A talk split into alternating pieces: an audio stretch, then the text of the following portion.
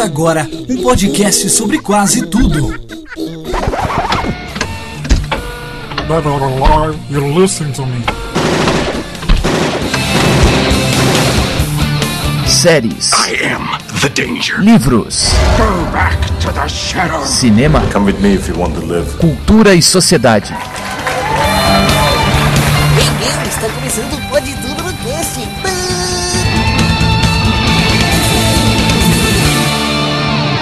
Pode tudo no cast.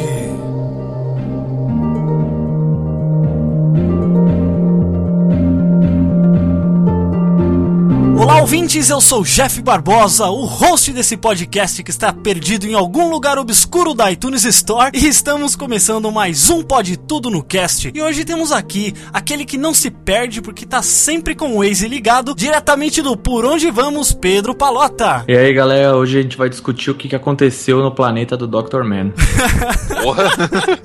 Ai, caraca, Interestelar ainda reinando em nossos corações, né, Com Pedro? certeza, com certeza. Também temos aqui ele, o marciano carioca que não perde o livro que carrega diretamente do Rio de Janeiro, Rodrigo Mesquita. Fala aí, pessoal. E se eu não me engano, é o segundo planeta que o Matt Damon se perde, né? Tô contando direito isso aqui, né? Tô vendo que só vai ter referência Interstellar nesse podcast aqui hoje. Puta que pariu. Também aqui estreando pela primeira vez. Pô, se é estreando, é obviamente que é pela primeira vez, né? Disfarça. Capitão óbvio pra você. A única aqui que leu o livro e assistiu o filme, né, de verdade, diretamente de São Paulo, Silmara Fradico. Oizinho! E eu acho que se o Ridley Scott fizer mais uns oito filmes como esse, ele consegue se redimir de Prometheus. Polêmica.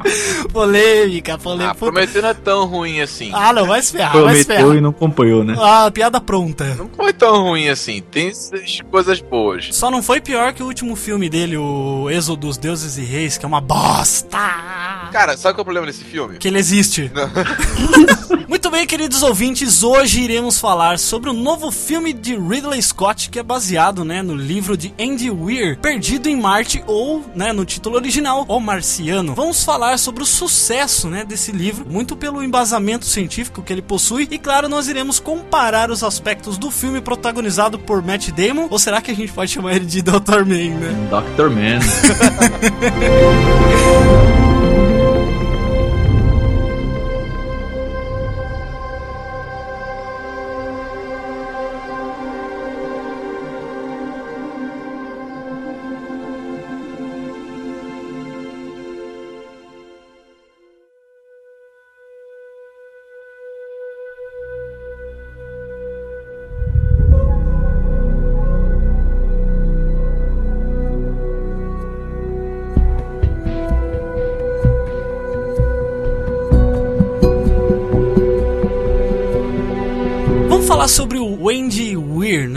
onde que esse cara surgiu? O Andy Weir, ele é um engenheiro de software, né? Fez faculdade de ciência da computação, só que ele não se formou. Ele é de San Diego, trabalhava numa empresa lá com desenvolvimento de softwares e ele tinha um site, né, que se chamava Galactinet e aí ele publicava textos criativos e tanto que esse livro começou a ser escrito em capítulos, né, no, no blog, no site dele. E o pessoal ia lendo até que ele resolveu em 2011 lançar a versão em e-book mesmo do The Martian, né? Parece que o pessoal pediu pra ele publicar tudo de uma vez, e aí ele colocou na Amazon. É, ele colocou na Amazon e aí, né, meu, deu um, um boom gigantesco, né? Aí a, a editora lá, eu não vou saber falar essa merda aqui, cara. Crow Publishing Group. É, exato. Obrigado, Rodrigo, pelo seu inglês fluente.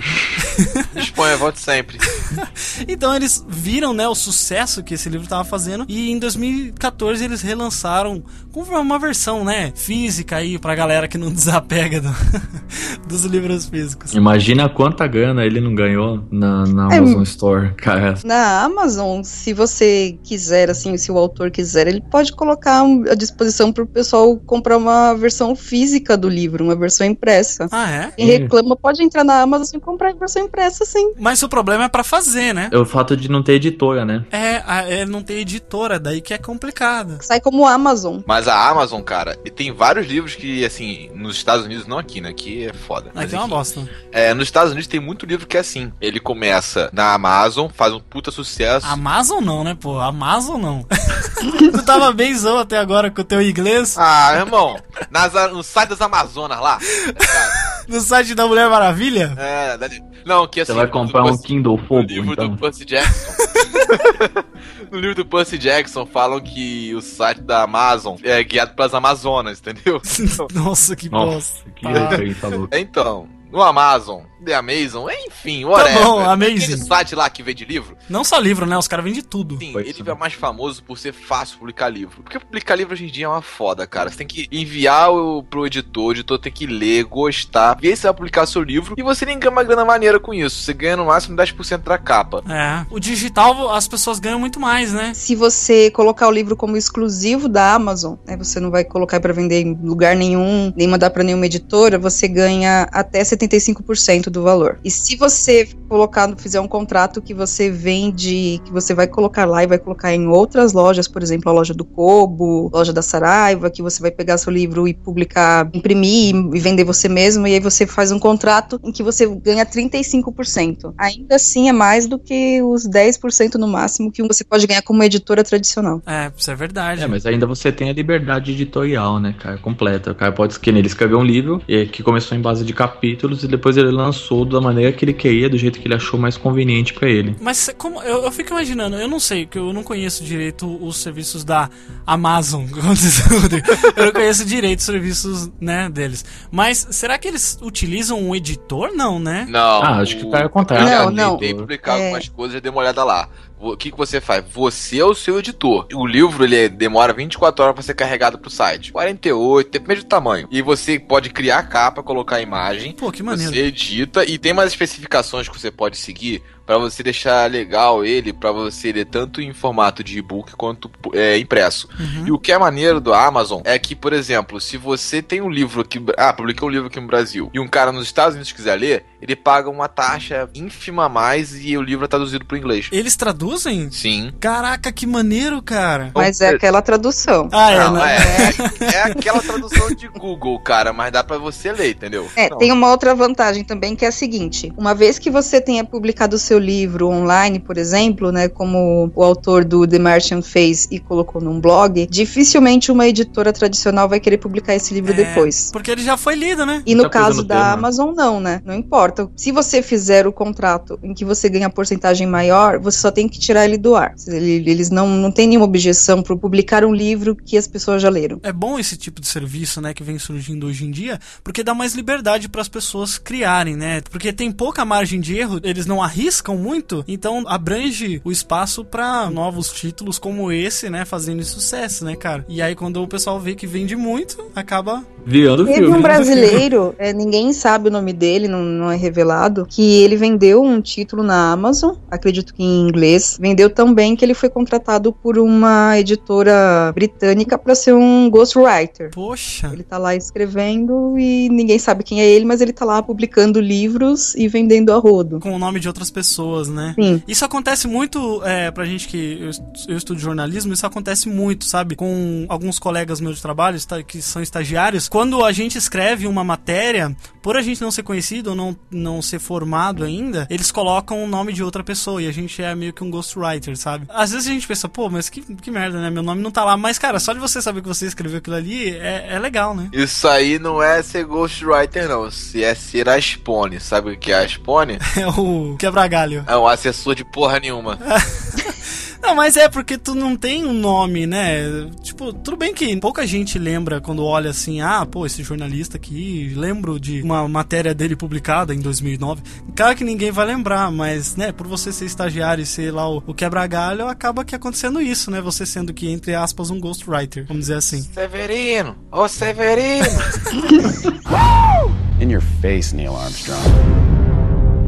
Outra coisa que eu achei muito legal, né, sobre que eu tava lendo uma matéria sobre o Andy Weir, que ele foi muito elogiado até por funcionários da NASA, pelo embasamento científico, né, que ele possui e pelo conhecimento dele, né, cara, sobre essas coisas, porque desde de criança ele se interessou muito pelo espaço e assuntos também relacionados à física relativa, mecânica orbital, e também ele lia muito tipo ficção, né, de histórias de voos e tripulantes no espaço. Então, cara, ele sempre tentou entrar em contato com essas coisas, mesmo não se formando na área, e mesmo que não se formou como cientista da computação, então a gente não pode chamar ele de cientista, né, por mérito acadêmico, mas o cara, ele criou um software que fez a, aquele trajeto que ele usa no livro, sabe? No livro e no filme, ele criou esse software que calculou a menor trajetória entre a Terra e Marte. Então, cara, meu, esse cara é, é um crânio, sério. Com razão, foi super elogiado, assim, por essas coisas. Ele é tipo eu, assim, eu sempre gostei de astronomia. Só que a diferença entre nós dois é que eu sou de humanas, né?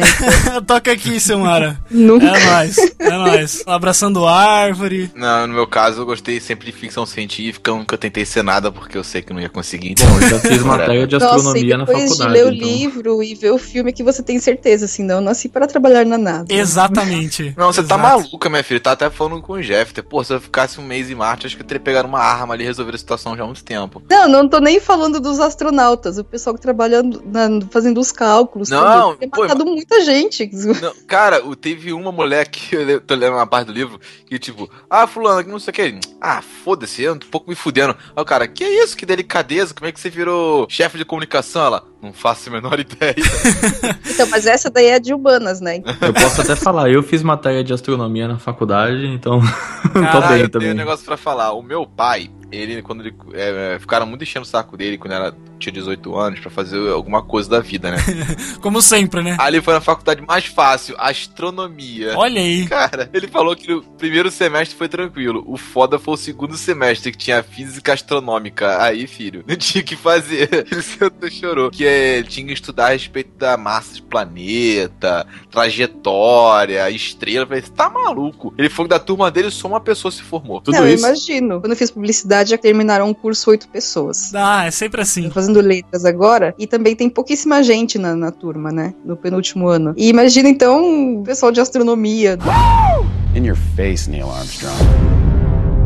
Um negócio que eu achei engraçado no filme, eu não li o livro, tá? Mas é, no filme que eu achei muito engraçado é que a equipe, em todo momento, quando acontecia alguma coisa legal, assim, todo mundo ah, batia palma, assim, né, cara? Grita. Mó cena Ah, felicidade de americana, né? Houston, né? Toda hora de Houston, o pessoal tava. Tipo assim, uma coisinha que acontecia, todo mundo. Ai, caralho, pô. Ah, mas é porque realmente é o que ele fala, é, eles falam no filme, né? Que é o espaço, o espaço não colabora. É, ele vai sempre te matar de algum jeito. Qualquer coisinha, eles conseguem colocar a sonda que vai levar o suprimento no, no espaço, eles já estão lá comemorando. só o que eu acho maneiro é a cena que tem no trailer, que ele tá assim, só de toalha, olha pra tela, aí fala, Hello, I'm alive.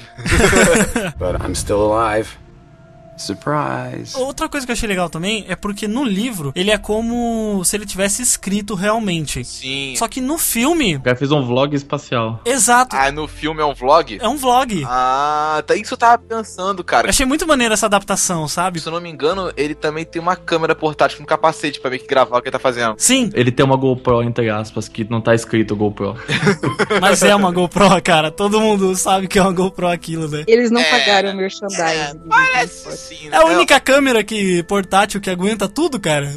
aguenta ser jogado no precipício. Mó propaganda, né? Aguenta porrada, aguenta explosão. Por falar em Merchan, o que, que vocês me dizem sobre essa parada aí de ter descoberto água em Marte? Cara, será que eles não esperaram pra lançar essa informação logo agora no lançamento do filme? Tem um jeito muito fácil de saber isso. Você olha o orçamento da NASA do ano passado e desse ano. O que tiver maior é o que recebeu a grana, entendeu? Fiz- Fizeram uma ação conjunta lá e rolou uma grana. Tipo, segura aí essa notícia, sabe? Porque eu tava pensando assim, eu li uma, uma notícia que na época do filme do Top Gun, do Tom Cruise, né, que a gente gosta tanto, aquela musiquinha maravilhosa, no final ele andando de moto lá, postando corrida com o jato. Na época desse filme, a aeronáutica dos Estados Unidos, eles nunca tiveram tanta gente se alistando e nenhuma outra campanha que eles fizeram deu tão certo quanto na época do lançamento desse filme. Ah, mas olha no, nesse filme, final do, do The Martian, você vê que já tem um monte de gente querendo ser astronauta. Né? No- É, porque assim, como a NASA ela é um órgão público, né, do, do governo, eles precisam de, de galera de incentivo, né? Então, mas eles são um órgão do governo. E era uma coisa Não, mas que eu eles queria não são comentar. militares. Né? Eles É, não não são... mas é que militares. tá, uma coisa que o pessoal não.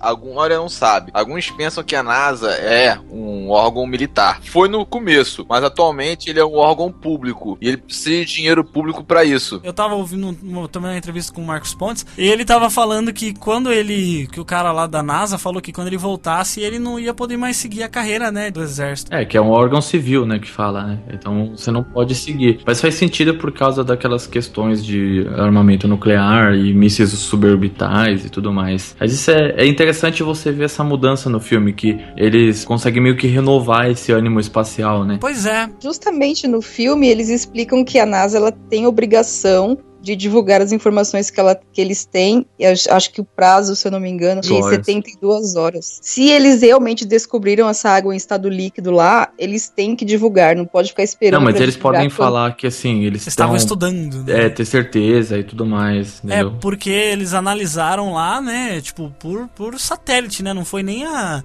a Porque sonda, ele- né? o que ele quer dizer é que assim, eles não têm a prova total naquele caso do filme. No caso dos filmes, de todos os acontecimentos, eles tinham a prova total Ele já tava negócio, né?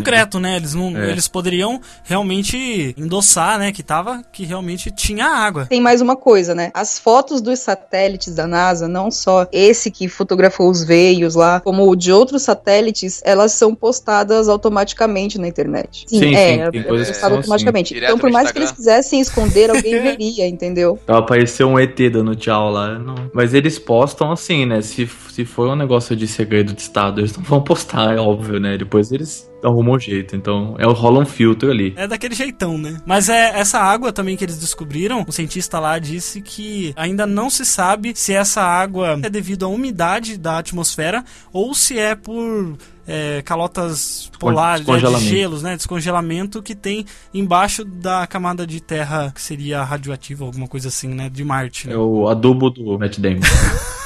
Caraca. Falando em Matt o Damon, cara, é cara- muito cagão, maluco. Literalmente. O cara deve ter tomado uns laxantes ferrado lá, hein, maluco. Poder tá- cagar daquele jeito aqui. Puta merda. No começo ele não usa só o dele, ele usa o do pessoal que ficou lá, né? Mas é que assim, pensa que você tá comendo uma gororoba espacial durante meses, cara. Nossa, você vai cagar que nem um louco, né? tem como aquilo sair bom. Não, mas aquela comida do- dos astronautas deve ser feita também pra ativar a digestão, né? Pra eles não ficarem constipados. Sabe o que eu achei uma sacanagem? No filme tem um iPad só pra dar descarga, mano. tem um iPad na parede assim que ele aperta, aí dá descarga, tá ligado? Eu falei assim, porra, precisa do iPad, não precisa de um botão ali que ele só aperta e já era, né? Tem umas soluções muito me ajude, por favor, no filme, sabe? Tipo, se eu não colocar isso, o filme não dá certo. É, sim, né? É Mas isso verdade. dá pra entender, assim, que tipo, eu não, eu não tenho nada contra o Matt Damon, eu acho o Matt Damon bacana e tal, mas o timing de escolher Interstellar e The Martian ficou muito próximo, né? E não tem como você não comparar, cara. É, eu gosto, acho que ele mandou muito bem, acho que ele tá melhor até nesse filme do que no Interstellar, mas não tem como Então, não comparar, cara. A A Murphy gente tá tem que pensar também. também na, no lance mercadológico, né? Porque os trailers todos, assim, mostravam o pessoal falando sobre como o, ser humano gosta de ajudar os outros, como as pessoas ficam preocupadas Sim. quando elas veem alguém necessitada. E o Matt Damon é alguém que o pessoal, que os norte-americanos gostam muito. Então, se é colocar ele lá como o cara do planeta deserto, que ficou pra trás e que precisa sobreviver, e ele ia suscitar esse carisma nas pessoas, né? Tinha que ser ele mesmo. É, então, sei lá, se fosse o George Clooney, ele ia ficar dois anos tomando café no, em Marte. In your face, Neil Armstrong. Mas até o uniforme dele é parecido demais com o uniforme do Dr. Man. Fala sério. Ah, não, é muito né, parecido. um- não, é muito um- parecido. A uma cor, roupa né? O de esquema de cor. laranja num planeta que é todo laranja, né? Não, é que escolha idiota essa. É tipo um uniforme camaleão, assim, ele fica de acordo com a cor do planeta. Sei lá, é muito, não tem nenhum sentido. Tinha que ser uma cor contrastante, né? Ah, mas eu, eu gostei, eu gostei. Não, eu gostei, é legal, mas não faz sentido. Então, mas pensa que se fosse branco, eles teriam conseguido identificar ele na hora da tempestade, né? É, porque eles. O que acontecia ali a missão deles tava pra durar, eu acho que 30 dias, é isso, é, né? 30 dias, só 30 É, dias. 30 sóis que ele fala, né? Mas com seis dias veio aquela tempestade que eles previam, mas ia ser pequena. Uma pergunta. No filme, a tempestade, ele, quando ele é levado. E como é que ele é levado? Me explica aí. Ele toma uma porrada. Ele toma uma porrada da antena, exatamente igual ao livro. Porque no trailer parece que ele tava fechando a porta, a porta leva, meio que leva ele. Não, não, ele tava indo em direção, porque ele- assim, eles estavam naquele local lá onde eles faziam as experiências deles, né? Onde eles dormiam tal. E tinha aquela. Ah, eu esqueci o nome, eu li naquele negócio. É, um- é uma nave que ele é enviado sempre antes, né? Uns dois anos antes da missão. É uma nave que eles. que ela é colocada lá que, pra tirar os caras de volta, né? Porque tem uma nave que carrega eles do da Terra até Marte e aí ela fica esperando lá, como um satélite, vamos por assim dizer. E tinha essa outra nave que estava em Marte que levava elas Ah, do satélite. É tipo uma estação espacial, é a Isso, Hermes. e- exato. E tinha uma outra lá que era o nome dela que eu esqueci. É um módulo. Isso, o módulo. O módulo é o que fica lá esperando pra eles poderem decolar e ir até a Hermes. Tem o nome certo científico do, do módulo, mas eu sou de humanas, gente. É veículo de alguma coisa em Marte. É essa parada. Isso mesmo.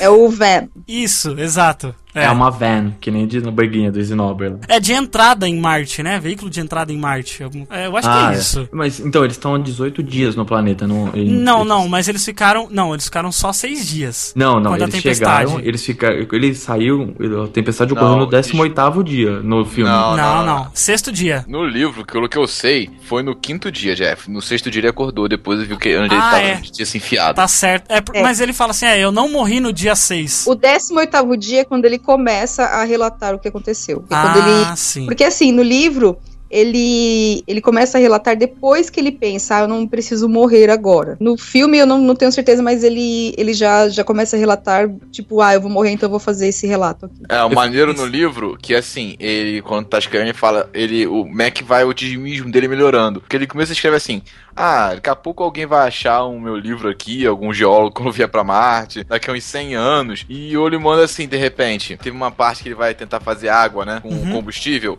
Ele vai, chega e fala assim, bom, se vocês acharem o meu caderninho chamuscado, vocês sabem o que aconteceu. Nossa, quando eu tava lendo e eu vi esse negócio de fazer água, eu fiquei assim, como assim? Dá pra fazer água? Ah, Nossa, eu Isso é- fiquei... Isso foi maluco, maluco. Eu fiquei maluco. Foi quando eu tive certeza de que eu não posso mesmo trabalhar na NASA. Porque eu não tinha Cara, ideia a de dá pra fazer água. Dá pra fazer oxigênio. Gente, como assim? É, ele separava o nitrogênio, né? O nitrogênio com alguma coisa lá. Não, ele, ele pegava hidrazina. Hidrazina você passando uma. É que ele usou um outro método, mas se você passar uma corrente elétrica, ele consegue quebrar em oxigênio e hidrogênio, entendeu? Ah, sim. E aí ele, ele condensava isso e formava água. Ele conseguia fazer uma reação, é tipo uma. A noção de química desse cara é surreal, velho. Que eu ia estar perdido ali naquela hora. Perdido. Ele é botânico, né? E ele fala É. assim: Bom, eu sou o melhor botânico desse planeta. Eu acho interessante que assim, acontece tudo isso e ele tem plena noção de que ele tá fudido. Sim. E isso é uma coisa que eu acho interessante a gente diferenciar do Interestelar, por exemplo, que a gente fala assim, pô, no Interestelar os caras eram mó inconsequentes, mas eles não eram astronautas, né? Eles eram cientistas. E no caso do Perdido em Marte, eles são astronautas mesmo. né? Eles estão preparados pra morrer. E é maneiro que é assim, ele andando assim por Marte pra procurar o Pathman, ele pensando, escrevendo. Que assim, engraçado, que ele é o quinto cara da tripulação dele, era o último. E ele ia ser a 17 pessoa a descer em Marte. E ele tinha até tatuado o 17 no braço dele, uma coisa assim. E agora ele tá sendo o primeiro em tudo. Primeiro a fazer uma plantação em Marte. É, onde ele fala que onde ele vai, ele é o primeiro homem, né? É. É, Onde ele pisa, ele é sempre o primeiro homem a chegar lá. Cara, achei isso fantástico. Eu acho interessante que ele sabe que ele tá sozinho. Eu até ele descobrir que ele conseguiria falar com alguém, né? Ele vê que ele tá muito fudido. Ele vai se arrumando de coisas pra não pirar, sabe? É, pra, é, exato. Ele, arru- ele começa a fazer as coisas pra não, o cérebro dele não, não entrar em. Mas nem né? tinha como. É que no filme passa muito rápido, assim, mas no livro ele descreve coisas como: ah, eu passei o dia inteiro furando o teto do Hoover, então eu tô morrendo, eu vou agora deitar e dormir. Ah, eu passei o dia inteiro carregando terra, eu estou morto. Ele realmente não tem tempo pra pensar, eu tô sozinho aqui, nossa, que Não, horror. é, o que eu achei maneiro ali, ele chegava assim, porra, não tem nada pra fazer. Ah, mas fulano deixou um pendrive, ele vai Ah, procurando. pode crer. Aí, ah, se não quisesse que eu procurasse, foda-se, não tinha que deixar essa porra aqui. Aí ele vai procurando, ah, achei um pendrive, beleza aí. Porra, só coisa dos anos 90, que merda. Aí no livro, durante o livro, ele bota assim, poxa, mas aconteceu não sei o que com a série, era tão melhor de outro jeito. Que chato. Aí, o mais engraçado é quando ele tá, tipo, no veículo leve, que deu uma merda no, no hub, né? O cara uhum. do hidrogênio, ele ficou lá preso, ele. Ah, então vou procurar um pendrive aqui de música. Ah, comandante Lewis tem. Aí ele pega, coloca.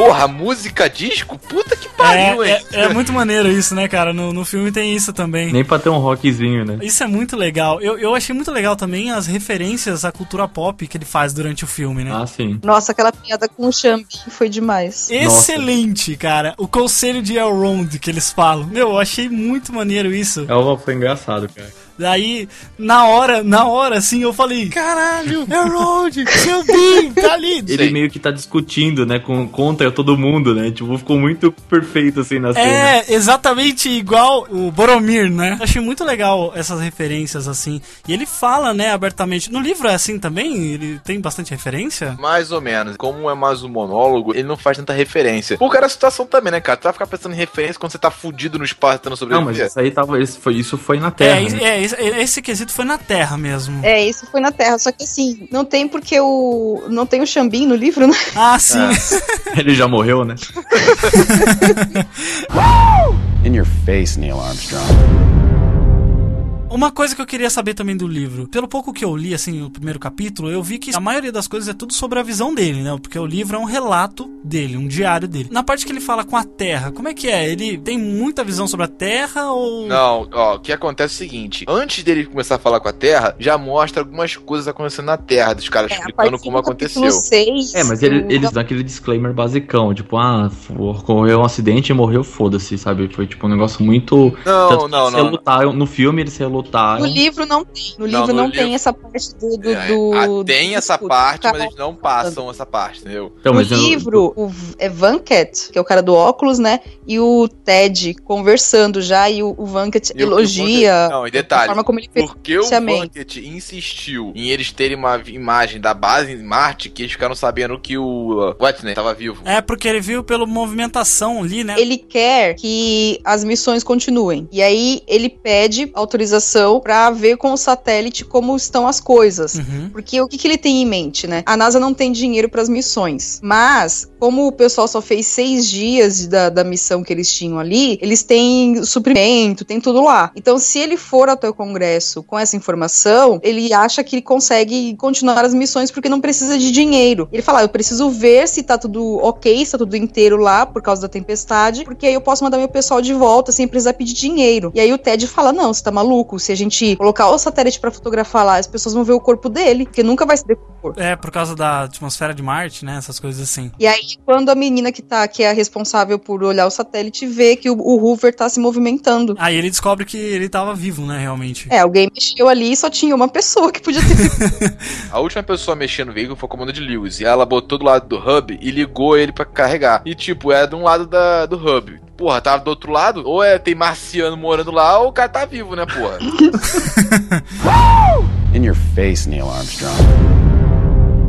Vamos falar sobre a escolha do elenco, né? E dos personagens. A gente vê ali muito pelos os astronautas que estavam ali. Inclusive tem o, o, Michael Pena, tá nesse filme também, né? Ele faz o Rick Martinez. Eu gostei muito do personagem dele. Ele é muito engraçado naquelas passagens assim, quando ele começa a conversar, né, com o personagem do, do Matt Damon. Ele começa a falar que eles não, eles não precisam mais dele ali e tal. Eu achei muito maneiro essa parte. Também a, a presença, né, ali em cena da Jessica Chastain como capitã, né, cara? Porque quando eles saíram de Marte, ela ficou ferradaça, né, cara? Ah, quem não fica, né, cara? Porque você perdeu um, um, componente da sua equipe, você era o responsável, você era o líder. Então, é, essa é um baque fudido. Tanto é que no livro eles falam que eles demoraram muito para dar notícia pros, pra eles lá no espaço, porque, pô, tu tá mal porque você perdeu o cara. É. Aí depois você descobre que ele tá vivo e você largou ele lá. Pô, aí é pior ainda. Não, é, é, mas é justamente para não fazer aquilo que eles fizeram, né?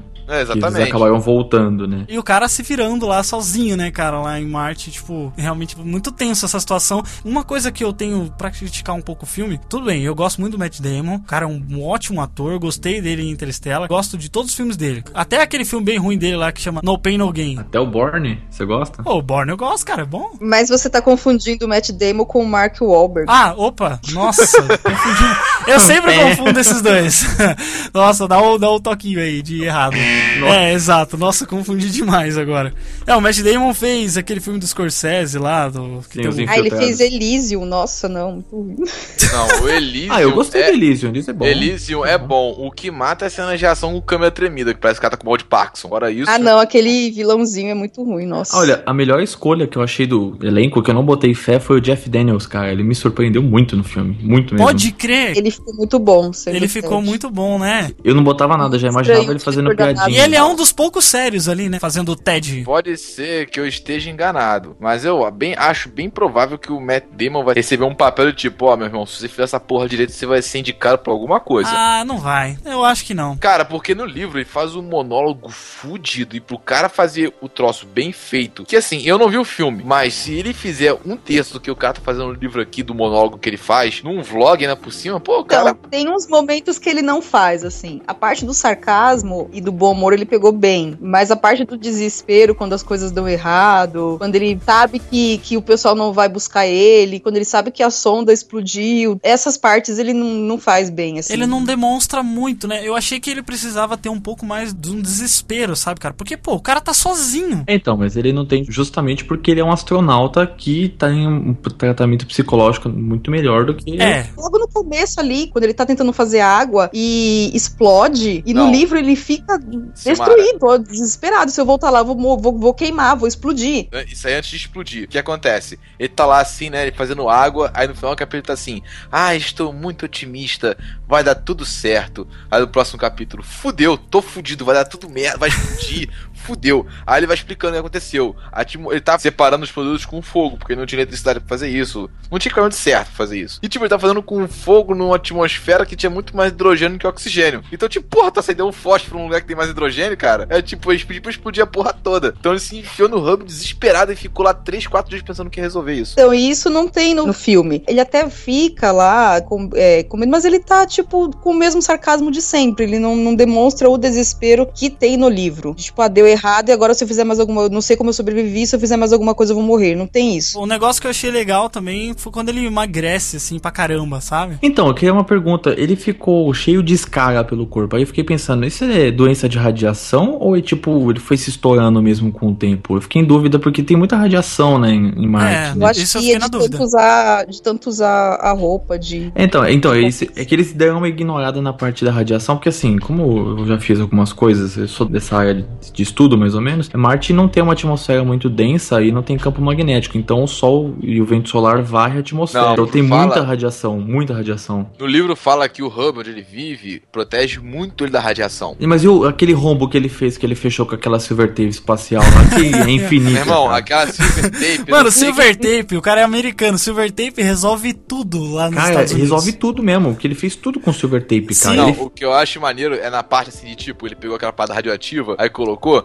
aí no livro ele fala assim: Ah, então, mas não usei com cuidado, martelo. Mas usei com mais cuidado ainda, martelo. Depois eu colei com muita calma com os produtos certos, fita adesiva.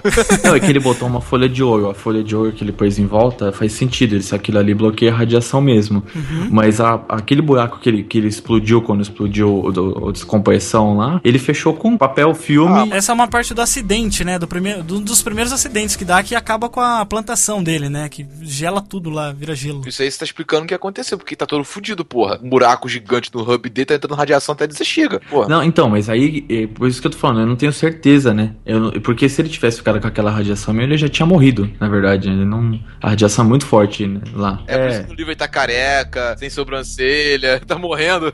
Puta, no filme ele tá cabeludão, fica barbudo. É, barba, é, e, é e isso eu loura. achei, assim, diferente mesmo, assim. Ele tá náufrago ali. Ele, É, ele, ele vê um vira náufrago ele, espacial, né? o, o Tom Hanks, né? É, exatamente. Não, mas fala sério, as soluções que ele tem é muito MacGyver, cara. É o MacGyver do exato. espaço, cara. Só faltava começar a tocar a musiquinha do MacGyver, assim, durante o filme. Não, mas tudo é possível, cara, que ele fez ali. Isso que é maneiro, cara. Tudo que ele fez ali é bem palpável, né? Plausível. Não, é palpável, mas é muita convergência de coisa que dá certo, não é? Pode crer. tipo, nada dá errado, Pode cara. crer. Pedro, porra, cara, na boa, o cara já se fudeu pra cacete. Tu tá falando que o cara tem sorte agora ter dado tudo certo? Não, porra. ele tem sorte, ele tem sorte. Tem muita coisa pra dar errado. Ele fala, né? Tudo vai dar errado. Terra, tudo pode dar errado e tudo vai dar errado. Eu acho que a solução dele arrumar o, aquele satélite que caiu em Marte pra se comunicar foi muito foda. Pô, foi sensacional. Tipo, o cara Cara, resolve quando- fazer em hexadecimal e tudo mais. Não, é e muito assim, foda. o que eu achei maneiro que, por exemplo, quando o pessoal na Terra tava vendo ele se afastando, e o pessoal começou a ficar desesperado, achando que ele tava procurando um lugar pra morrer. Que ele ia ter perdido as esperanças, não sei o que e tal. Quando eles percebem que ele tá indo procurar Pathfinder, e os caras ficam loucos.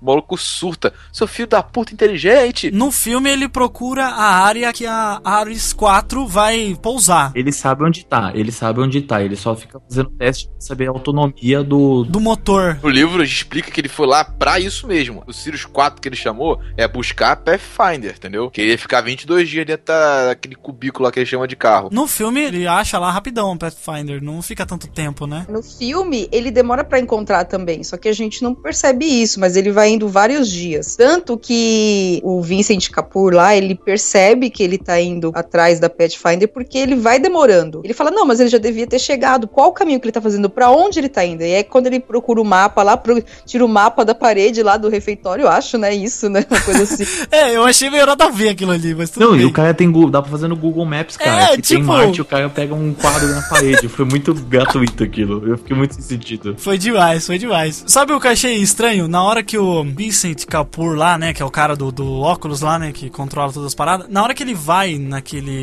local onde eles tinham uma réplica da Pathfinder, né, eu achei muito nada a ver o jeito que aquele estagiário fala com o cara, mano. Sério, o cara é tipo pica das galáxias ali na frente dele e o cara tipo, ah, o que, que você quer aqui? Eu achei isso muito nada a ver. O cara que tava O dormindo que tava lá. dormindo. Mas ele era da NASA. Não, não era o que tava dormindo, era um outro, que era empregado daquele chinês. de- Ah, sei. O chinês é muito engraçado toda vez Ah, é o fala cara com que frase é o cara que percebe que ele vai usar o Hexadecimal. Ele fala de um jeito muito jogado com, Não. com o Vincent, cara. Aí depois eles, tudo bem, eles consertam lá o problema do Pathfinder, resolve com o hexadecimal, depois eles fazem uma alteração e põem no, no veículo lá e viu o MSN interplanetário, é, né, cara? pode crer. Aí virou zona. No WhatsApp, né?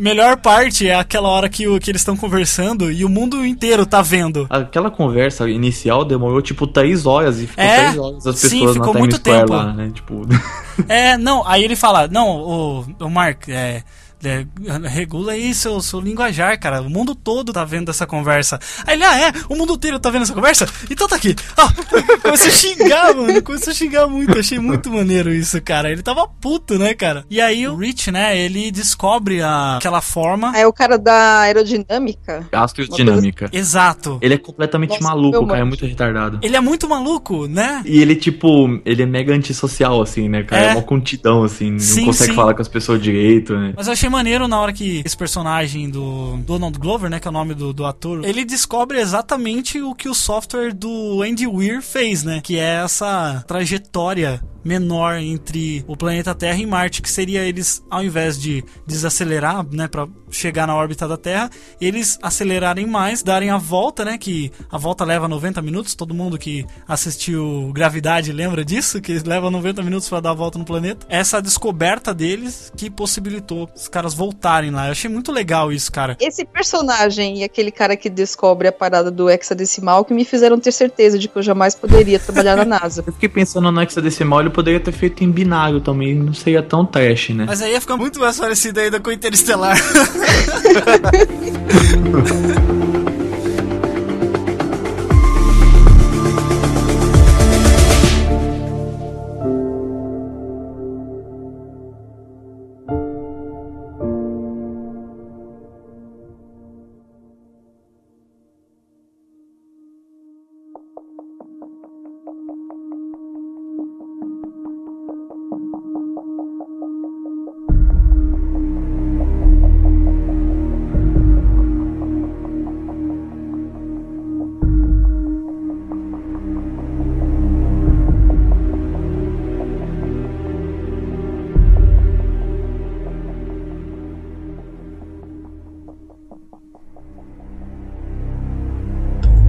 pessoal, vamos falar então sobre o final do filme agora. O Rodrigo teve que sair porque ele não viu o filme, né? E ele tá tentando terminar o livro. Ele não queria tomar o spoiler, mas a gente precisa comentar esse final do filme que foi muito bom, né? Só antes eu queria recomendar, galera, um documentário porque eu fiquei pensando, né? Onde que essa ciência bem embasada se torna realmente ficção? Eu acho que tá muito pelo que você não consegue sair de Marte, né?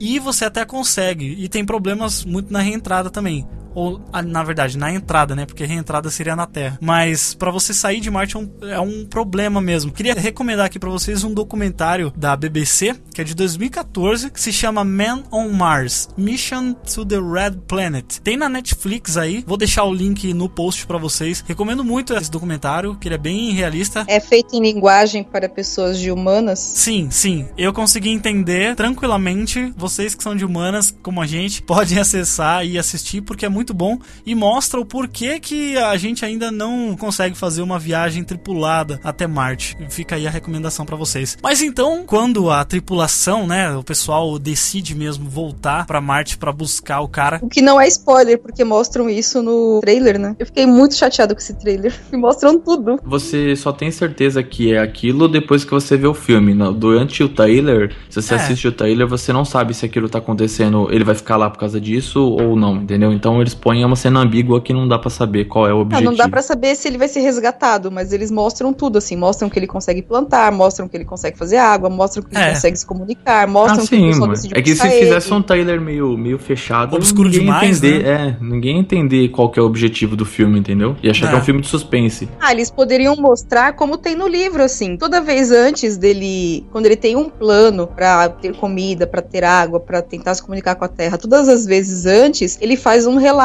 e ele fala, olha, essa é minha única chance de tal coisa. Ele fala assim no livro: essa é minha única chance de ter comida, de ter, de ter calorias, né? Que ele fala, porque ele tem alimentação ali, mas ele precisa de calorias pra se manter vivo. Ele fala: essa é minha única chance de ter um- uma alimentação que me dê alguma caloria e tem que dar certo. Essa é minha única chance de entrar em contato com a Terra, porque se eu não entrar em contato com a Terra, não adianta ter nada disso. E no filme eles não, não, não deixam como se fosse a única chance dele. Eu achei que o tom do filme ele é muito pra cima, sabe? Então, é que assim, eu- a minha opinião é que você já supõe que ele não tem opção, entendeu? Então, é que no filme é, é uma coisa muito mais rápida, né? E mais visual. Então, você assistindo, você sabe que o cara tá ferrado, que ele vai ter só aquela chance. Na verdade, você hum, assistindo o filme, você vai ver que o cara não tem chance de nada, na verdade. E que É. ele vai descobrindo as coisas aos poucos, né? Que ele vai vendo o que, que ele pode fazer, o que, que ele não pode. Acaba influenciando na maneira que a gente assiste. A transferência de mídia tem perda e tem diferença. Não tem como ser igual, senão seria a Ah, mesma não, mas coisa. eu não tô né? falando da transferência de mídia, eu tô falando da forma como venderam o filme mesmo. Ah, entendi. Ah, eu acho que vendeu o bem. problema não foi o filme, foi o modo como ele foi vendido. Assim. Eu acho que É, pra mim mas eu acho que pra. Se eu acho que para você que leu o livro, talvez tenha ficado um pouco assim, mas eu fiquei no super no hype quando eu vi o trailer. É, eu tipo Ah, achei- não, mas eu fiquei também, porque a qualidade é muito grande. É que eu acho que vendeu bem. O trailer vendeu mais ou menos bem, assim, bem dentro do que era o filme. Não, não teve nenhuma surpresa absurda, assim. Ah, É. eu espero que tenha vendido bastante, porque a gente precisa de mais filmes de ficção científica. Mais filmes como esse. É, eu acho que foi o melhor filme em ambientação em Marte que teve até hoje. Eu acho que eu me senti em Marte mesmo. Isso Eu foi uma também. coisa legal. Eu, Eu achei também. que ficou, ficou bem imersivo, assim. Apesar da gente saber que aqui relevo não ia ser, mas é, ficou bem colocado. Acho que ficou, isso foi bem feito, assim. Parabéns pela produção, foi muito bom mesmo. O que aconteceu depois ali, né, que uma das soluções ali que eles arrumaram pra tirar aquela VM, né, que era o, o módulo pra voltar, né, pra ele sair de Marte, que eles tinha que tirar todo aquele peso, né, cara, da carcaça, É, ia ter cara- que tirar bancos extras, ia ter que tirar uma porrada de coisas, de outras coisas ele ia precisar tirar. Né? foi meio tirado, bot- né? Desparafusar e soltar, né? É, é, Assim, não, né? é, exatamente. Eu achei muito. Ele conseguiu muito fácil tirar aquele bico daquele, da, do módulo, né, cara? É, eu fiquei pensando nisso, como que ele ia fazer isso sozinho, né? O que eu achei impressionante foi ele apertando os botões e soltando as, as janelas. Isso foi tipo, É. caramba, e se alguém tropeçar e apertar o botão? Tipo assim, ele apertou eject, É.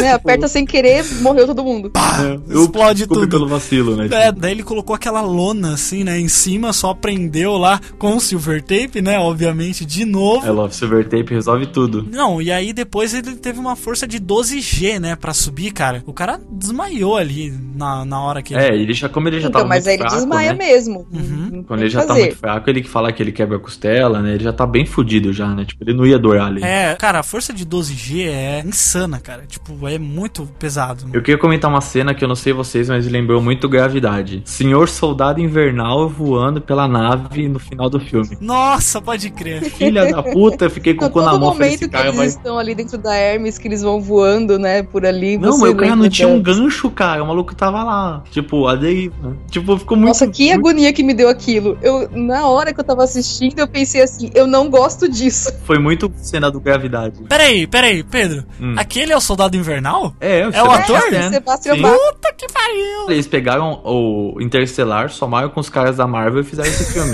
entendeu? Foi tipo Pode crer, tem a, a Sue Storm, né? A Sue O, Storm é, tá é lá. a Sue Storm, o Michael Penha, o Sebastian Stan. Caraca, cara, parabéns. Só falta arrumar um, um herói pro Matt Damon, né? O Mr. É. Martin. Nossa, eu me lembrei muito de gravidade mesmo nessas, nessas partinhas. É, eu não sei como é no livro, não tenho a menor ideia, mas é, ficou meio que vão jogar essa cena pra dar um pouco mais de tensão, porque aquela cena não tava tensa o Nossa, eu suficiente. fiquei. Eu fiquei, Aí eu ficou muito- toda hora. Eu ficava, Não, não, e- segura, segura, por favor, não solta, Então, por eu fiquei tenso com isso. E, e foi muito. Cara, vai por dentro, velho. Por favor. Aquilo, aquilo é muito legal também da, da, daquela parte da nave ficar girando, né? Que eles voam por dentro. É, é tipo 2001, né? É 2001, né? Exato. Mas aquilo ali tem a ver com o movimento dos satélites, né? Porque eles vão autogirando energia com, com, aquela, com aquelas rotações, né? Sim, é. Não, aquilo ali é pra gerar uma gravidade simulada, É, né? sim. É, e simular gravidade também. Só aquele, aquela parte, né, da Hermes que, que gira, não é ela toda, né? É, é só aquela parte. E quando eles mostram por dentro, pros astronautas, eles não estão girando, né? Eles estão, eles veem o lado de É, eles não fora têm girando, mas referencial, eles... É, É, sim, não tem chão, né? Tudo, tudo é teto. Na verdade, quem tá virando é sempre o outro, né? Ele tá sempre parado. É, exatamente. Eu achei muito maneiro isso. E daí, na hora que ele levanta e aí sai aquela silver tape de escola, né? Porque também, porra, cara, né, como é que, como é que fica, né? o- Aquele negócio esquentando ali, a atmosfera, tudo. Obviamente eu não iria aguentar, né? Então, na verdade, eu tava pensando numa coisa sobre o silver tape, né? Não sei se vocês sabem, mas aquela, aquela fita, essa fita silver tape, se você aquece ela, ela derrete e vira tipo um durepox. É, ela veio uma cola, né? Caraca, sério? Então, naquele cola. momento ali que a nave tá subindo, se realmente tem o calor ali, da, da atmos- o pouco de, de atmosfera que tem queimando, ela tinha que ter grudado mais. Não, é que é que Silver Tape, né, no caso ali, ele, ele saiu como se fosse um balão, né? É que não era Tipo, patrocinado. É, foi tipo isso. Não era patrocinado. Se fosse, ele tinha grudado mais, tinha ficado mais. Não, essa cena eu achei ela bacana, mas, pô, o Michael Penha. Eles fizeram tanta coisa difícil, aí o Michael Penha vai lá e dirige o, o van Cara, Bluetooth, tá ligado? Eu é. falei, cara, foi muito gratuito. É, isso. foi, foi gratuito, foi gratuito Foi gratuito, caramba. tipo, assim, não, faz sentido tal, mas ele teve tantas dificuldades que nem ele só foi conseguir falar com os caras da Hermes na hora da decolagem. Ele poderia É. ter falado bem antes, entendeu? É. Tipo, isso que ficou meio jogadão, assim. É, é pra dar uma atenção a mais, É. né? Ou pra ficar mais apresentável também, sei lá. Falando de filme, né? Lógico que a gente não sabe. Também Mas- porque já tinha tanta coisa dando errado, né? Por favor, alguma É. coisinha tinha que dar certo. Alguma coisa tinha que dar certo, né? Não, e aí a solução dele foi perfeita, né? Mais uma vez usando a referência aí, né? Do, Né, a do Marvel. universo do- da Marvel. Ele falando que ele ia ser o Homem de Ferro ali, que ele furou a mão. E aí foi, cara, muito da hora isso. O ar saindo da mão dele e ia empurrar. Foi de novo gravidade, né? É, De novo. Gravidade. Que usa, usa o, o extintor, né? O extintor da Sandra Bullock foi a mão dele saindo do ar, né? Eu acho que o filme como um todo, assim, ele é muito bom, sabe? É, o roteiro dele é simples. Vamos, vamos, assim, o que a parte que interessa do filme, na minha opinião, que não conta nada, é a parte que ele fica em Marte e ele resolve os problemas. Porque Sim. o roteiro do filme é basicamente ele é- saiu da é Terra, também deu merda em Marte. no livro, né? É, ele deu, deu merda em Marte. também é isso. Ele se virando e aí ele sendo resgatado, entendeu? Tipo, o roteiro em si, é o, o grosso, né? a história de grosso. um náufrago, náufrago. Exatamente, mas o- as interações que ele gera, as soluções que ele arruma são muito legais. E eu gosto também da- das filosofias que ele faz de vez em quando, sabe? Assim, num monólogo, né? Que nem ele falando, ah, eu sou o primeiro cara a pisar aqui. É, tipo, ele tira várias conclusões, né? Ou quando ele fala, ah, eu tive um professor ou al- alguém lá que falava que quando você planta em algum local, você coloniza aquele lugar. né? É. então eu posso dizer, eu colonizei Marte. Cara, Quando ele explica por que ele é um pirata. Pois Ele quer é. ser chamado de barba loira. É, exato. Ele, ele fala, né, que não tem jurisdição, então praticamente eles estão, ele tá em águas internacionais, então ele é um pirata É, espacial. como ele- na verdade, assim, ele tá em águas internacionais e ele fez um motim, né? Ele tava, fazia parte do motim. Então, tipo. Ele literalmente queria ser chamado de pirata. Mas eu achei um filme muito bom, assim, e de ficção científica, de um modo não pejorativo, foi menos ficção, né? Porque tem muita coisa que é realidade ali. É, foi muita solução, né? Vamos dizer assim que ele é, foi uma solução náufrago, né? Ele vai usando é, do, do- do que ele tem. Acho que a melhor solução que ele fez foi usar o reator nuclear pra esquentar ele. Então, das melhores É, soluções. eu acho que, assim, o que tem, o que é mais fictício no livro é o fato da- das viagens tripuladas a Marte. Né? É, é. A única coisa mais fictícia, né? Que, inclusive, vocês podem verificar aí no, no documentário, que é muito bom. O filme te coloca num tempo diferente do nosso, um futuro é, um bem futuro próximo. próximo, né? Então, que você vê que a roupa dele de. A roupa de Marte dele não é uma, um traje espacial mega. Né, é um, Mega é um traje né? mais light, né? Uma coisa mais leve. Sim. dá É, porque a. NASA, a NASA já tem planos para enviar voos tripulados para Marte em 2030, né? Por volta da década de 2030. É o projeto Constellation, se eu não me engano. Exatamente. Ah, seria mais legal se chamasse Ares. Nossa, seria foda. Foi fantástico, cara. Ó, aplausos pro Andy Weir.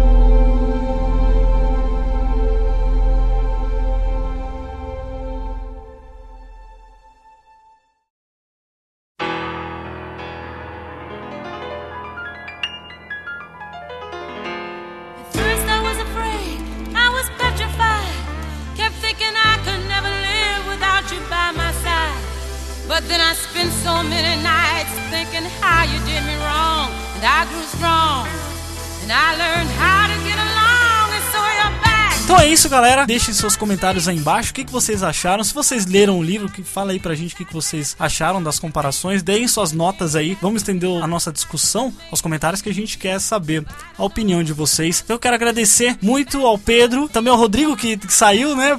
Vaza, vaza podcast. É o, Pe- é o Rodrigo. que não queria saber, não queria ter o spoiler, mas tudo bem. Também quero agradecer muito a presença da Silmara. Silmara, você quer deixar algum contato, alguma coisa aí pro pessoal? Eu quero agradecer pelo convite, muito obrigada. E é só isso, assim, eu não tenho mais nada pra acrescentar, não. Ah, não, eu tenho sim pra acrescentar, desculpa. É, a gente tá elogiando aqui, né, um filme de ficção científica muito bem feito. A gente tem que lembrar que esse mercado ele não é muito explorado porque ele- não é muito visto, né? As pessoas elas pegam um filme que tem um hype e aí elas assistem bastante, dá bastante bilheteria, dá bastante dinheiro e depois some, né? Então a gente teve Gravidade, teve Interestelar, tem esse The Martian agora. Então, é, minha sugestão não dá mais pra fazer isso agora, mas nos próximos que assistam sempre na estreia, no fim É. de semana de, da estreia, quinta, sexta, sábado e domingo. A nossa audiência aqui não faz diferença para os estúdios em Hollywood que eles fazem, para eles o impacto é no mercado deles lá. Mas pra gente a diferença que faz é na distribuição, né? O distribuidor ele vai querer trazer o filme que foi bem visto na estreia, ele vai querer colocar em mais salas, vai querer que ele permaneça mais tempo nos cinemas, ele vai querer que, ele- que tenha mais cópia legendada, dublada, vai trazer antes o Blu-ray, vai colocar, sei lá, no Netflix, na TV a cabo antes, dependendo do quanto as pessoas foram ver o filme, principalmente na estreia. É verdade. Então, nós que, que somos nerds, que gostamos, a gente tem que tentar sempre é, ver esses filmes na estreia, porque a gente vai conseguir que venham mais filmes, que permaneçam mais tempo em cartaz e que até que sejam produzidos mais, né? Porque no final das contas o pessoal coloca também na, na- lá, vai pra conta bancária do- da galera que produziu tudo que foi arrecadado no mundo inteiro, né? Não só lá. Exatamente. Então é isso. Colabore com a indústria da ficção científica indo na estreia dos próximos filmes. Então é isso, galera. Quero agradecer a vocês que ouviram. Tá aí, ó, tudo no post, todos os links relacionados que a gente comentou aqui. Tá lá o site do Por Onde Vamos, tá lá youtube.com barra Por Onde Vamos. Acessa, porque o Pedro, cara, toda hora que eu tô falando com o Pedro, o Pedro tá editando, ou tá gravando, ou tá correndo atrás das coisas, né, Pedro? É sempre assim, cara. Sempre trabalhando com por onde vamos, nunca falta trabalho. Exatamente, exatamente. Tá todos os links aí, ó, relacionados, Twitter, Facebook. Acessa lá. Acessa também o nosso iTunes lá, deixa marcado cinco estrelinhas lá pra gente, porque ajuda muito a divulgar o podcast. Então deixa seus comentários aí embaixo sobre o que você achou do filme e sobre o livro. Obrigado a todo mundo que participou, vocês que ouviram até aqui. E um grande abraço e até o próximo Pode Tudo no Cast. Tchau!